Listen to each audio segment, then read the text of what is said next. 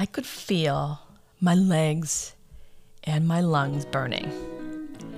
I was that proverbial fish, fruitlessly gulping in mouthfuls of oxygen. My baby blue aluminum triathlon bike creaked and moaned as I ascended another 9% Vermont hybrid mountain. I had entered the Boston to Vermont bike race primarily to ride more than a century before my first full Ironman in the mountains of Mount Tremblant. Having started the ride with over 400 other bikers in Boston, I was sure to have company to support me along the way, but I didn't. There was not one single biker nearby, in front or behind me. Well, I take that back. I was definitely not alone. Behind me, there was a slow moving car following me. For miles, it followed me until I'd had enough and I pulled my bike over. To my utter annoyance and surprise, the car with bike racks and bikers pulled over too. Out stepped a tall, athletic biker, donning a wide, friendly grin. He introduced himself and told me he was a driver for the sweeper car. What's a sweeper car? I asked, still gasping for breath. He explained that, a, that sweeper cars are meant to follow the last person on the course to check for safety or to get them off the course if they've gone over the expected course time. What? Are you telling me I'm the last person? My neck pulsated and tears welled up. I didn't want to cry. I was 49 years old at the time. I was way too old to be crying about being last, but I had never in my life been last before. I think the young guy knew I was having a hard time grappling with the fact that I was the last person on the course that day. So he interrupted my moment of self pity and said, um, Hey, you did great. You made it 75 miles. Why don't we just load your bike and you can ride with us to the finish? I can't, I immediately said, cutting him off. I'm training for a full Ironman, and the bike leg is 112 miles. If I can't make 100 miles today, how am I going to make 112 miles in a few months? In addition to that, I have to swim 2.4 miles and then run 26.2 miles after my bike. I have to bike 100 miles today, or I'm going to forever doubt myself. I stood tall and looked him square in the eye. At this point, I really wanted to quit, but something in me would not let me. Out of the car, and another Olympian looking biker walked out. She handed me a Snickers bar and a Coke. Here, we noticed that you've not eaten or hydrated in miles. Ah, I should have planned better, I said, casting my eyes down. I should have planned better, I thought. I should have. I took the candy bar. Why Snickers? I asked. Oh, I've eaten Snickers in every one of my Ironman races. They're lifesavers. I'm Karen Smyers, by the way. She held out her hand. Hey, listen, we'll follow you until you get to 100 miles. And then we are going to have to take you off the course. Are you okay with that? I'm okay with that, I said. And thanks. By the way, do you know who she is? asked the young guy. I shook my head. She is the reigning world Ironman Kona champ. I looked at her and I and smiled. Ah, I guess, listen, I guess if you tell me Snickers and hydration will help me get to 100, then if you said it, it must be true. I don't remember everything about that next 25 grueling miles. I struggled up every semi mountain and worried that the sweeper car would eventually get tired of following me at such a slow pace. But I did feel hope, a sense that I was not alone in my struggle. Every thought of self doubt was washed away with cheers from the sweeper car and stops for more charity, Snickers, and hydration. My body. I felt.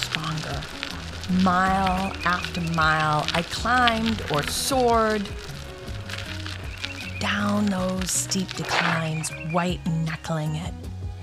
And then I saw it the 100 mile marker banner was brilliantly displayed in front of an equally brilliantly white church, signaling to me that my day was almost over. Could see a group of volunteers packing up the day's boxes of oranges, gels, and water bottles.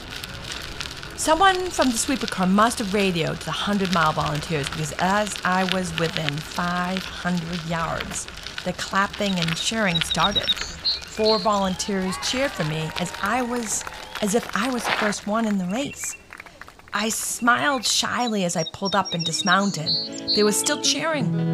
And for the first time that day, I realized that being last could also feel like being first. When I was in seventh grade, I won my first ever cross country race. I was the only girl on the team. Now, I'm sure the boys and the coach didn't expect a girl to beat all of the boys, but I did. The following day, my coach gave a speech and handed out the season's trophies. The boys received, received their standard boy trophies, and for the last race of the season, I was asked to come up to receive mine. I walked up proud, and the coach congratulated me. Then the applause. It was only when I returned to my desk that I noticed that the trophy was not a girl's trophy, it was a boy's. I immediately knew the coach never expected me, a girl, to win. I knew, but he didn't. There was something in me when I was younger, unexplained, that would not accept defeat. And rather than lament over the obvious tr- trophy gender insult, I instead felt flattered that he had underestimated me.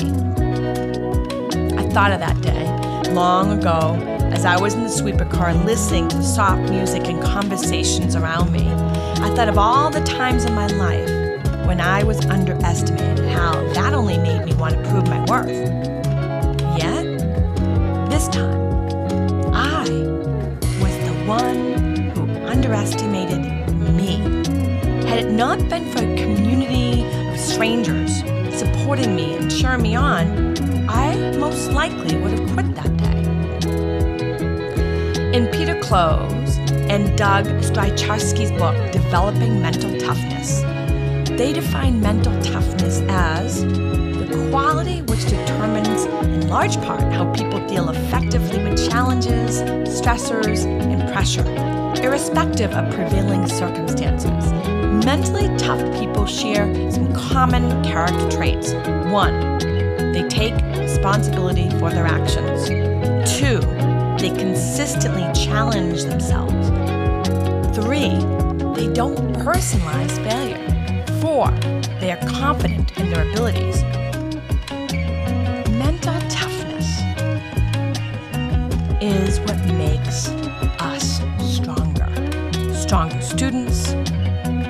Stronger athletes, stronger everything.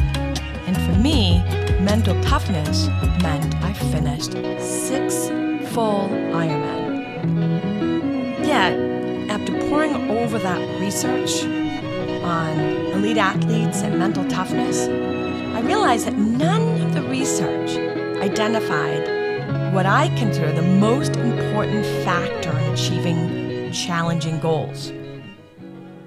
Every athlete or non athlete needs a support crew like I had that day in Vermont to carry them when the challenges seems so unsurmountable. Success comes when you're mentally tough. You begin to see failure as an opportunity for growth. But you also need in your life support systems. In triathlons, they call support systems people, your family, your loved ones, Sherpas. Those are people who volunteer to help you with logistics and emotional help.